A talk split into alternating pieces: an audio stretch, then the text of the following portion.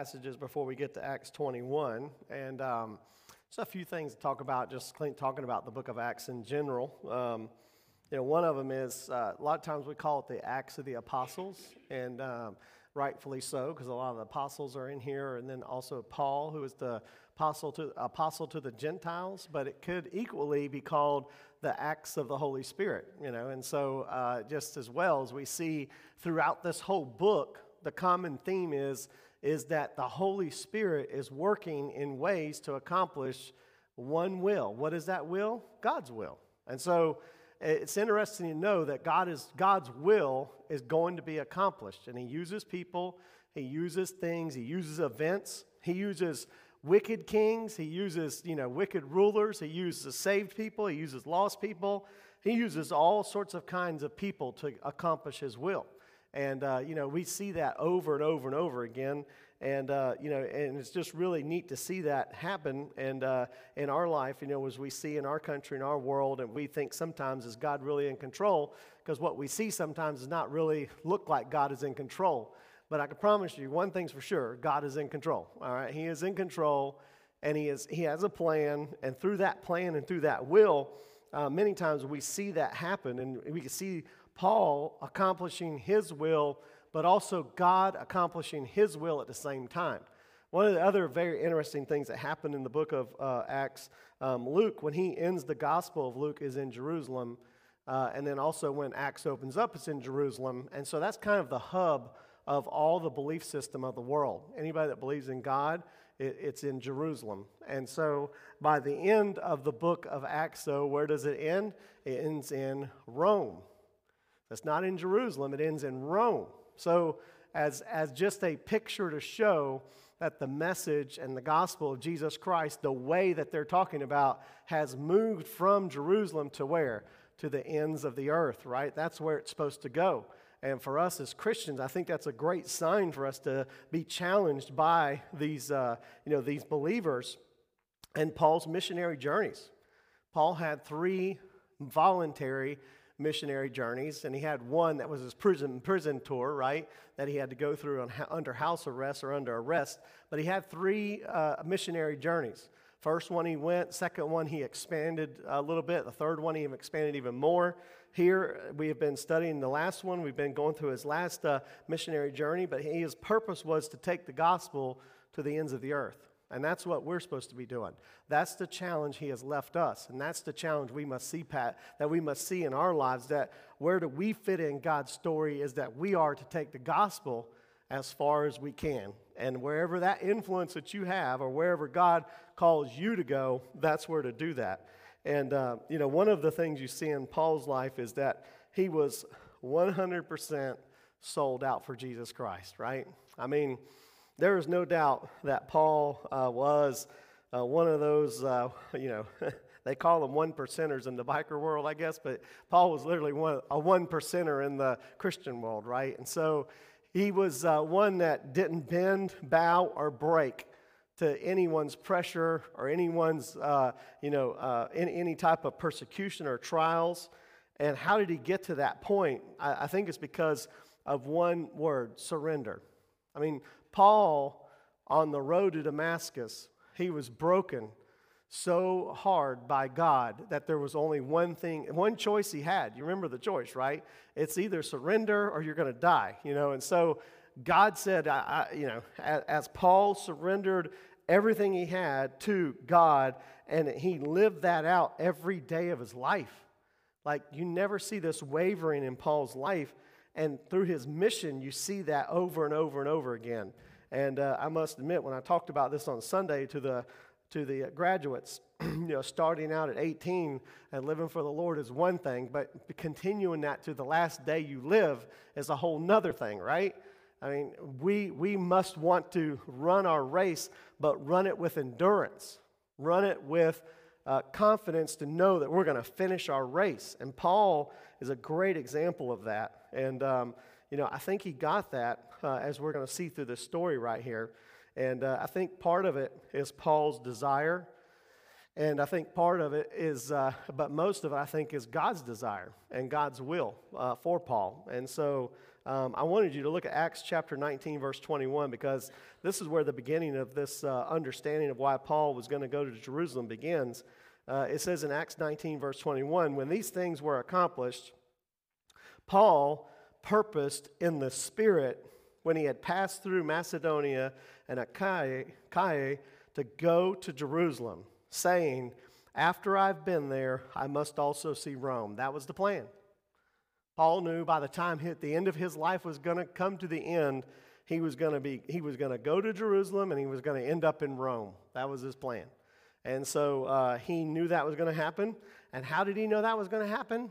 Because of Paul's plan, or because of why did he purpose that in his heart? Because of the Spirit. In your Bible, in my Bible, Spirit is capitalized. Is Spirit capitalized in your Bible? No? Not capitalized in your Bible. What translation you have? King James Version? All right. So he has lowercase s in his. In mine, it's capitalized S, capital S, because the translators determined that they determined this to be the Holy Spirit. So Paul purposed, and probably because of the possession of the word in the Greek, because Paul purposed in the Spirit, not in his spirit, but in the Spirit, so they capitalize it, signifying of the Spirit of the Holy Spirit. And so Paul here purposed in the Spirit, or in the Holy Spirit, that after he was going to do that, he was going to go to Jerusalem. Now look at Acts chapter 20, verses 22 through 24. We see the second time this comes around. It says in verse 22, it says, and see now I go bound in the Spirit to Jerusalem. Now, in my Bible, it's lowercase s there. So I think you have a combination of both. I think you have the combination of Paul's Spirit, and I think you have the combination of the Holy Spirit. So Paul, at some point, was determined because of what he heard or what he got from the Holy Spirit. And so because of what the Holy Spirit had revealed to him of him going to Jerusalem and Rome, then Paul purposed in his heart that was going to happen. Because like I said, Paul was all or nothing kind of guy. And so Paul was on this journey. And maybe Paul got to a point in his heart in his life where he knew, a lot of writers say that Paul had health concerns and he had a lot of health conditions. Maybe Paul felt like he didn't have a lot of days left. And he thought, maybe this is coming to my time of the end of my life, and I know I need to get to Jerusalem. I'm going to get to Rome, and I'm going to make that happen, right? And maybe through his own personal understanding of that as well. So somehow, some way in his heart, he determined he was going to get to Jerusalem. And so we have one that we had rendered capital S. Now we have one in lowercase s, which would have been just in Paul's spirit, in Paul's heart. And then it says, not knowing the things that will happen to me there, except that the Holy Spirit testifies in every city, saying that the chains and the tribulations await me. So Paul's saying the Holy Spirit didn't testify him to not to go, but he said if you go, you're going to have chains, you're going to have tribulations. But he also says it doesn't matter if it's Jerusalem, if it's Troas, if it's Ephesians or Ephesus or wherever it is, what does he say? Every city. Doesn't matter to me. Every city I go to, I'm surely going to be in chains and tribulations. That's what I know is going to happen to me. So through the Holy Spirit, he knows he's going to go. But through the Paul's Spirit, maybe he's pushing it along a little bit, right? Like, I'm bound and determined to get there. And to me, I could take an easier road, but I know wherever I go, I'm going to end up in chains and tribulations. So let's go ahead and get this over with, right? Let's go ahead and accomplish this. Let's go ahead and accomplish this thing. Then verse 24, he says, but none of these things move me. So he gives us his heart. This is his total surrender. None of these things move me, nor do I count my life so dear to myself, so that I may finish my race with joy and the ministry that I received from the Lord Jesus to testify to the gospel of the grace of God. Wow. So we think about when God calls us to do things. I think about my life. A couple things that, when God calls you to do something, you got to count the cost, right? Immediately, you think, if I do that, that's going to cost me this, right? So sometimes it's maybe in your job, sometimes it's in your career, sometimes it's in your family, sometimes it's in in your neighborhood or whatever God called you to do. There's a cost to following God every time. Anytime God called you to do something, it's going to cost you something. But the perspective we ought to have is, what does that cost compared to the sacrifice that Jesus Christ made for us? It's nothing, right? We know Paul also wrote in Romans that our sacrifice compared to the sacrifice that Jesus gave, it's reasonable service to whatever God calls you to do. It's reasonable. Why is it reasonable? Because Jesus Christ paid the ultimate price. In Hebrews, talking a little bit about chapter 12 this past week, it talked about the suffering of the following God and finishing a race compared to Jesus Christ's suffering. And he told him that Jesus Christ came, he suffered, he died, he's ascended on high. And he says, now you tell me which one of you have suffered to the point of tears of blood and shed bloodshed. He was exhorting them. Like, none of you could say that you suffered that much. So compared to what Jesus has done, Paul had learned that lesson. And so he said, none of these things move me. I've had trials, had tribulations, I've been beat, I've been punched, I've been stoned, and you know what? None of those things will hinder me from doing God's will in my life. You know, for us, that's something for us to consider when God calls us. What is it that hinders us from doing God's will in our life? Is it money? Is it popularity? Sometimes God calls me to do things, and I'm supposed to testify or to witness to someone, and I shrink back because I actually like the people. I think, well, if I say this to them, it's going to hurt their feelings, or they're going to get upset with me, and maybe they might not talk to me the next time, or maybe, you know, just something in your own heart, fear, anxiety, whatever it may be. But it's all part of counting the cost. Do I value a friendship more than I value sharing the gospel with that person? You know, and when you count the cost, Paul's already said, I don't care if it's tribulation, change, trials, whatever it may be, nothing is going to change this purpose and this purpose that I have in my heart to do God's will. And then he says, nor do I even count my life dear to myself. He's saying, even if I die. Matter of fact, Paul comes and he tells us, you know, even through the whole summary of his life, he says, until you're ready to die for Jesus, you're not ready to live for Jesus. So for me to live is Christ and to die is gain. That's what he came to the conclusion of. But he said, either way, for me, it doesn't matter that I don't even count my life so dear to myself, because I've already seen the finish line. I've already completely surrendered to God. And Paul had so much faith in God's plan and purpose for his life that he says, even my own life that I have now, my very own breath, soul, and days that I have left on this earth, it's not even dear to myself. I give it all up so that what? I may finish my race with joy. That's how committed he was to God's call in his life.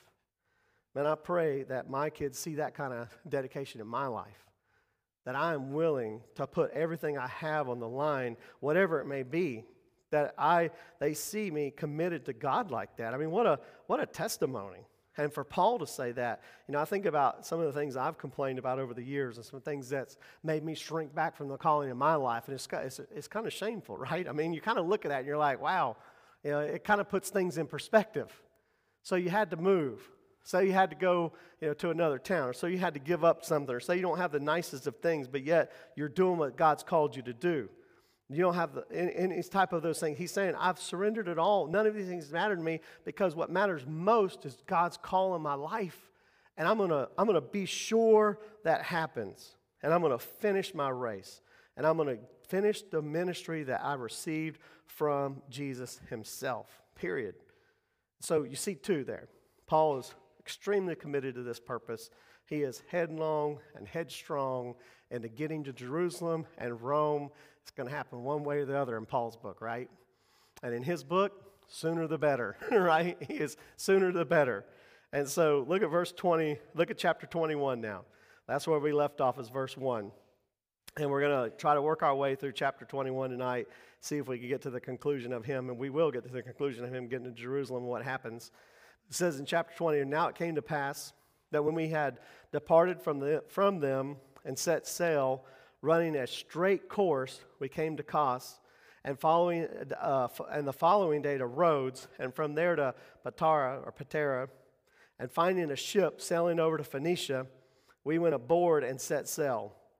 When we had sighted Cyprus, we passed it on the left, sailed to Syria, and landed in Tyre, and there the ship was to unload her cargo. And finding disciples, we stayed there 7 days. So 7 days they stayed there. And they told Paul through the Spirit not to go up to Jerusalem. When they had come to the end of those days, we departed and went our own way. And when they all accompanied us with the wives and children till we were out of the city, we knelt down on the shore and prayed. And when we had taken our leave of one another, we boarded the ship and they returned home. So here they were. Paul had went, found some disciples as he normally did.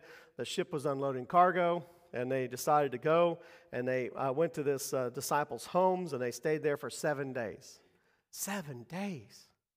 7 days, Paul had to sit there and listen to these people tell him, don't go to Jerusalem, right? Pleading with him, tell him, don't go to Jerusalem, don't go to Jerusalem for 7 days.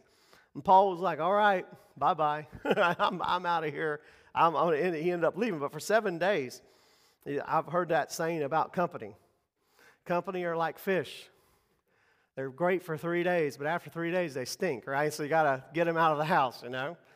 But think about it. They were there for 7 days, and they heard it, and Paul heard this. And so this was not a little bit. Paul heard it, and he heard it, and he heard it, and Paul ended up leaving. And as they went, their whole family went out. I'm sure they probably thought, let's make sure they get on the ship, right? Let's make sure they get on the ship. And so I think it's a beautiful picture here. They knelt down. They prayed, and they had taken their leave there. And all their wives and their children, and pretty much like a farewell tour. We already saw others hug Paul's neck and cry because they knew that they would never see him again. And Paul said, you'll probably never see my face again because I'm going to go to Jerusalem. And after Jerusalem, I'm going to Rome. He had already given them the plan, but they knew he would never come back that way again. And so it sets a beautiful picture of them loving Paul, the apostle, and just loving him as one who was a servant of the Lord. Then look at verse 7. And when we had finished our voyage from Tyre, we came to Tamalus, greeted the brethren, and stayed with them 1 day. All right, so he had 7 days to 1 day. And on the next day, we who were of Paul's companions departed and came to Caesarea, entered the house of Philip the Evangelist. You remember Philip the Evangelist? There he is. He's back to the same Philip, same evangelist that went and with the Ethiopian eunuch. And now he was there again. He was still serving the Lord. They went back, and he was one of the 7 that stayed with him. Now this man had 4 virgin daughters who prophesied.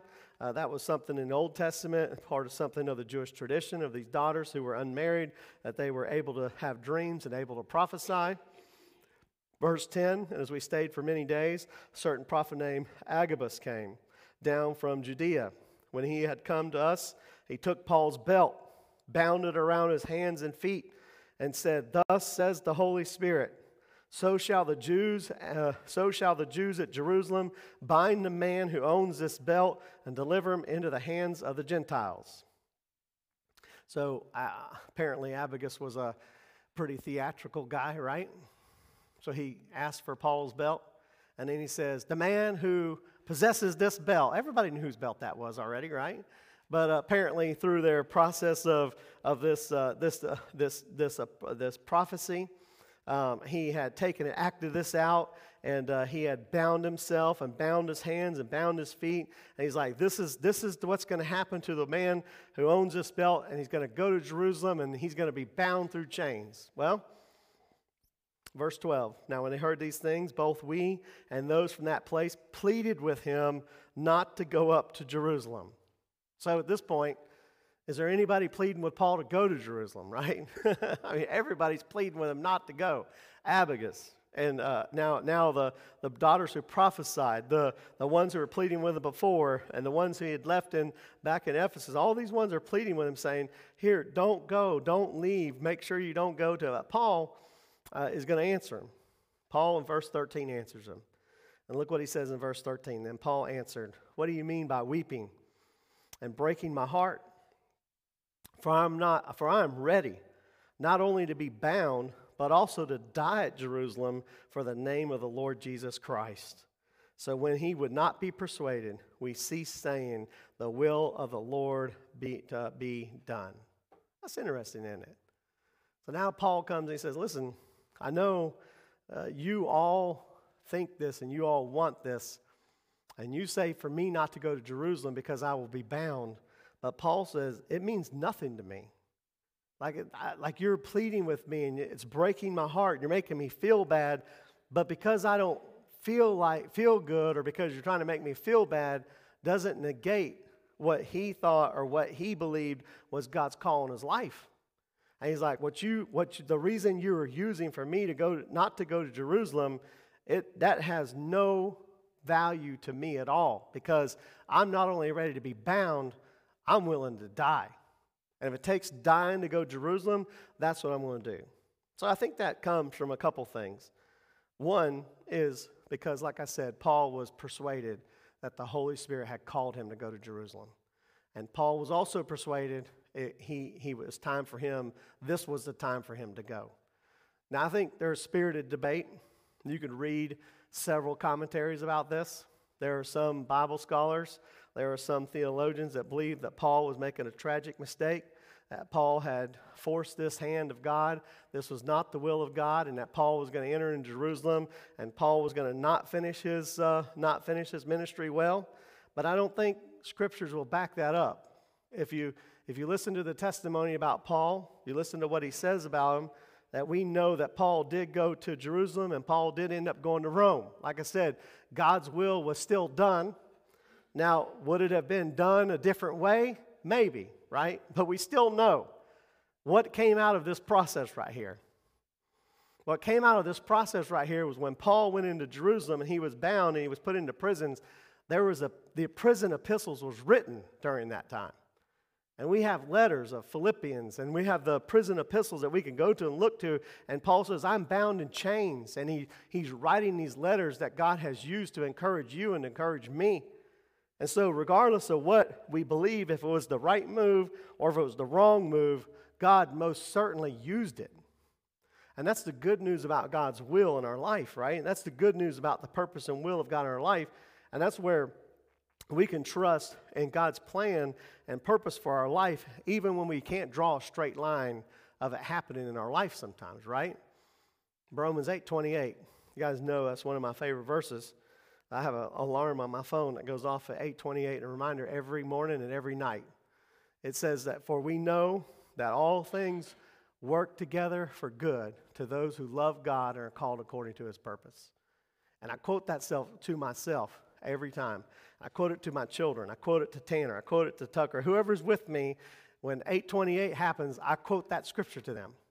And I love what that means. It doesn't say for all things are good. How many of you in your life, everything that's happened to you has been good?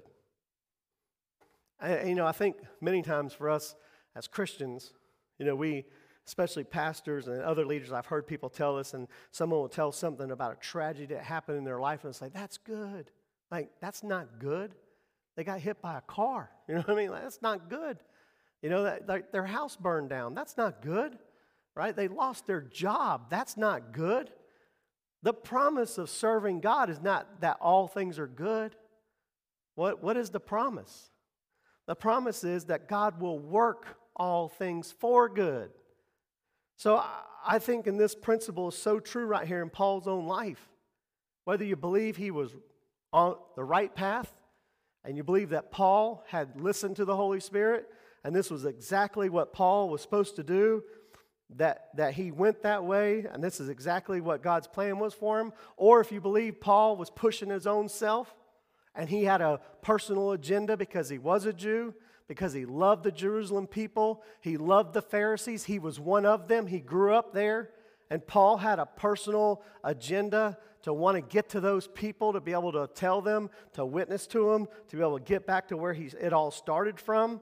And maybe he had something in his heart that we see here, that he was pushing a part of God's will or pushing the agenda of that.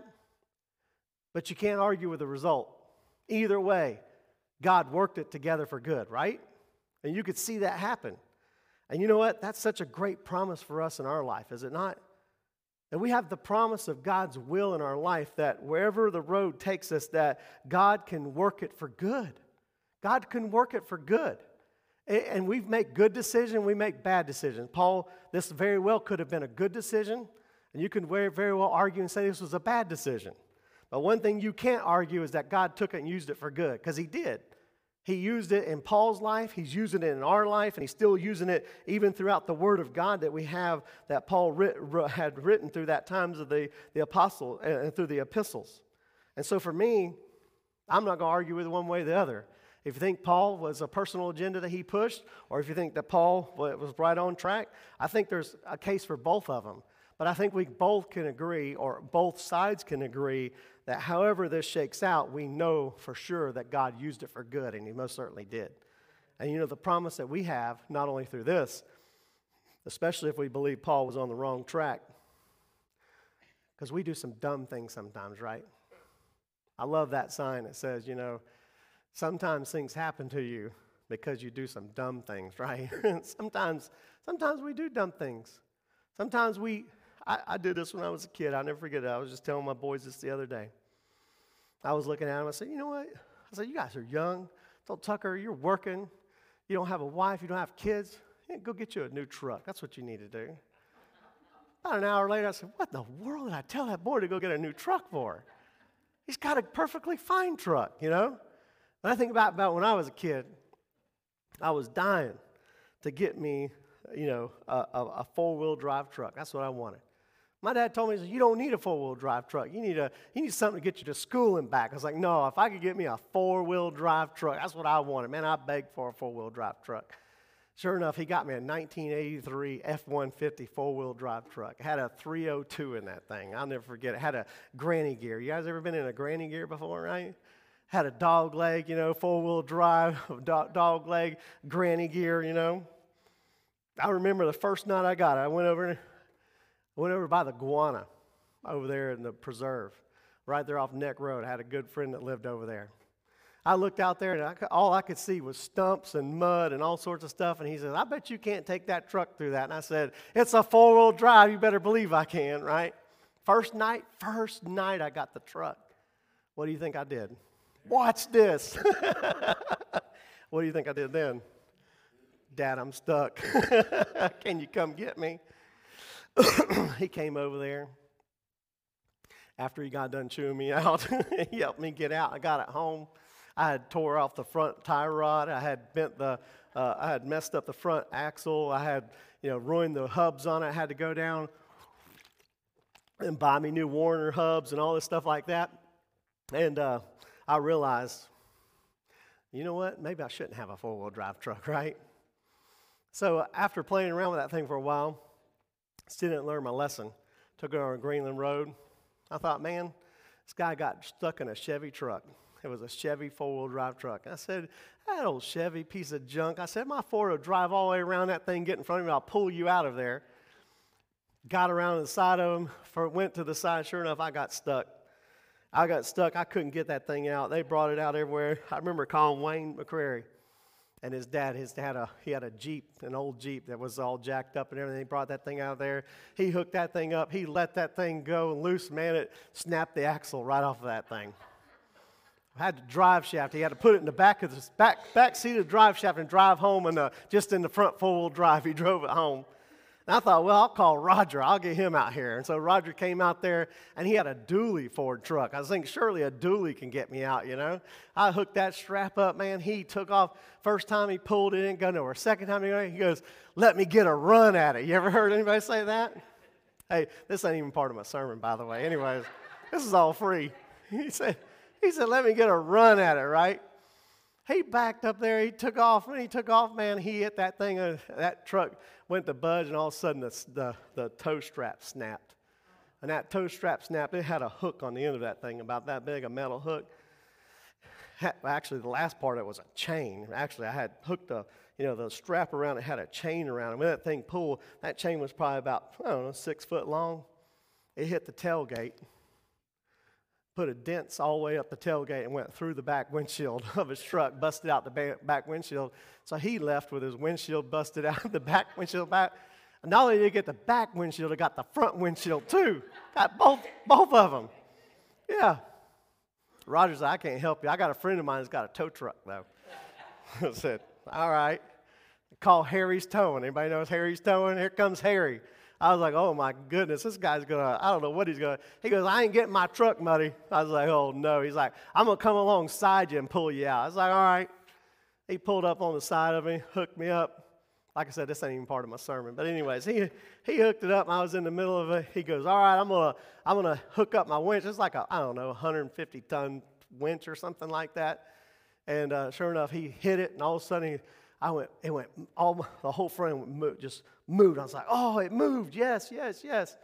And he kept pulling. The next thing I know, the truck wasn't going anywhere. But the front of it literally moved about 7 inches that way. He bent the whole frame. He bent the whole frame 7 inches. Come to find out, once I got it out, it was stuck on two stumps that had went up in between the transfer case and the rear end and between the transmission. But anyways, I went, when I drove it home, the whole truck was going like this all the way home. I got home. I couldn't open up the doors. I couldn't do anything. I had to get out like the Dukes of Hazzard. Got out the window there. I told my dad, I says, I'm selling it and getting a two-wheel drive truck. No more four-wheel drives for me. But anyways, I say that. I say that just to say for my kids, I say, you know, get a truck. But in their life, do they really need one? And man, we do just some dumb decisions sometimes. Sometimes we take a job. Sometimes we make a career move. Sometimes we do something in a relationship. Doesn't mean it's over. Because God can even take our bad decisions and work them together for good. That's the promise we have, and that's it. That's for me.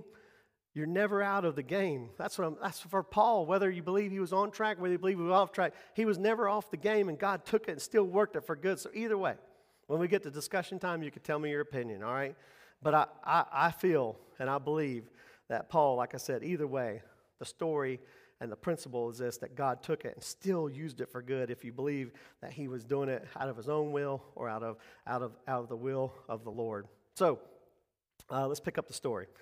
Chapter 21, all the way down, Paul said, I'm persuaded.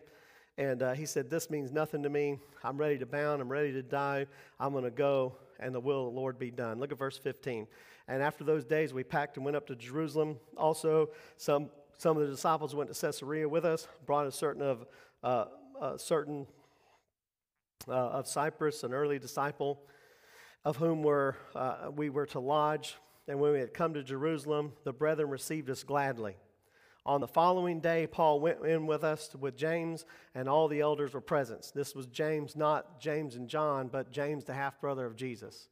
We realized that James had become the leader of the Jerusalem church. James, who wrote James in our Bible. James, who was called Camel Knees. They said he believed in prayer so much he had calluses on his knees. He looked like a camel. Obviously, something happened in James' life. What happened in James' life? Because he wasn't a believer when Jesus was alive. He was a believer after the resurrection.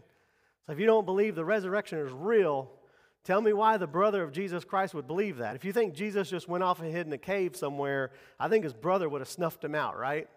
His brother saw something and knew something, and he knew the resurrection was real, and it changed his life. Now, this was James, the half-brother. We also know it wasn't the other James because in chapter 12, we already know that he was beheaded. So he was already off the scene. So as you see this power of the resurrection. James is now the leader. Look at verse 19. When he had greeted them, he told in detail of all the things that God had done through the Gentiles, through his ministry. And when they heard it, they glorified the Lord. This was Paul telling us. Then they said to him, you see, brother, how many of myriads of Jews there are who have believed and all the zealous for the law. He's saying, hey, you went and saw the Gentiles, but you see the Jews that are saved. Not only there, but here. I mean, they are all saved, but they're zealous for the law. They're saved, but they are zealous for the law. And everyone heard, everyone's excited, and everyone's talking about the good things. And he says, but as you come to this point in verse 21, it says, but, right? Everyone always likes to tell you the good news, but they didn't want to tell you the bad news, right? So everybody's got to be a critic, right? He says, but they have informed, have been informed about you that you teach all the Jews who are among the Gentiles forsake Moses, saying that they ought not to circumcise their children nor walk according to the customs. By the way, that wasn't what Paul was teaching, but that's what they said they were teaching. Then look at verse 22. What then? The assembly must certainly meet, for they will hear that you have come. Therefore, do what we tell you. we have four men who have taken a vow. Take them, be purified with them, pay their expenses so that they may shave their heads, and that you may know that those things of which they were informed concerning you are nothing, but that you yourself also walk orderly and keep the law. So what are they telling Paul? You don't fit in because you're not keeping the law. What we want you to do is just fit in, act like you keep the law. That's what they're telling him. Take these four guys with you when you go to the temple, and then maybe they won't see that you don't keep the law. And you say, well, what would Paul do? But look at verse 25. But concerning the Gentiles who believe, we have written and decided that they should observe no such thing, except they should have keep themselves from the things of idols, from the blood of things strangled, and from sexual immorality.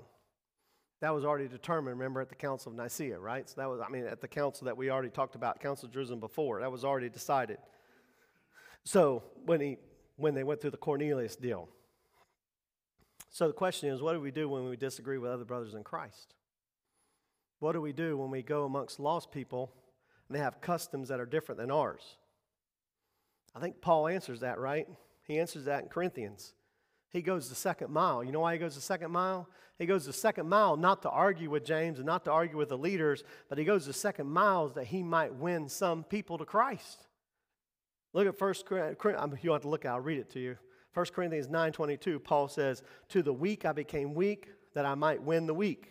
I have become all things to all people, that by all means I might save some." Did Paul sacrifice his belief in Jesus Christ? No, he did not. Did Paul sacrifice his preferences? Yes, he most certainly did. He sacrificed his preferences. He sacrificed his custom, and he looked to it and he says, "I'm going to go the extra mile that I might win some." And he tried it. He did what they said. He went to the temple and hoped that he can get there to share and to talk about the truth with them. He didn't want to hinder them from coming to know the gospel or to know the gospel in such a way. And so he wasn't going to argue with them. He says, "I'm not going to disagree with you. I'm going to go the second mile." And so what did he do? He went there the next day with the men, purified them, entered the temple. And the expiration of the day of purification, at the time of the offering, should be made for each one of them. Now when the 7 days were almost ended, the Jews from Asia, seeing him in the temple, stirred up the whole crowd and laid hands on him. It didn't work, right? Paul stuck out like a sore thumb. They knew he was faking it, or that they knew his story didn't line up what he was teaching or what they knew he was teaching. And by the way, these Jews from Asia, these are the ones from Ephesus. Remember, they had been chasing him around already wherever he was going. So they found him again, and they laid hands on him. They stirred up the crowd against him. They wanted to kill him. In verse 28, it says, "Men of Israel, help. This is the man. This is him who teaches all men everywhere against the people, the law, and this place. And furthermore, he also brought Greeks into the temple and has defiled this holy place. For they had previously seen Trophimus and Ephesians with him, Ephesus and him with the city, whom they supposed that Paul had brought into the temple. And all the city was disturbed, and the people ran together." And what did they do? Seized Paul, dragged him out of the temple, and immediately the doors were shut. Now as all were seeking to kill him, news came to the commander of the garrison that all of Jerusalem was in an uproar. He immediately took the soldiers and centurions and ran down toward them. And when they saw the commander and the soldiers, they stopped beating Paul. And then the commander came near and looked at him and commanded him to be bound with 2 chains and asked him who he was and what he had done. And some of among the multitude cried one thing and some another. So when he could not ascertain the truth because of the tumult, he commanded him to be taken into the barracks. When he reached the stairs, he had to be carried by the soldiers because of the violence of the mob, for the multitude of the people followed after, crying, "Away with him." We'll finish up this story at the end of next week. But what happened to Paul when he went to Jerusalem? It's put into chains, right? Prophecies were true, right? He immediately got there. He's persecuted.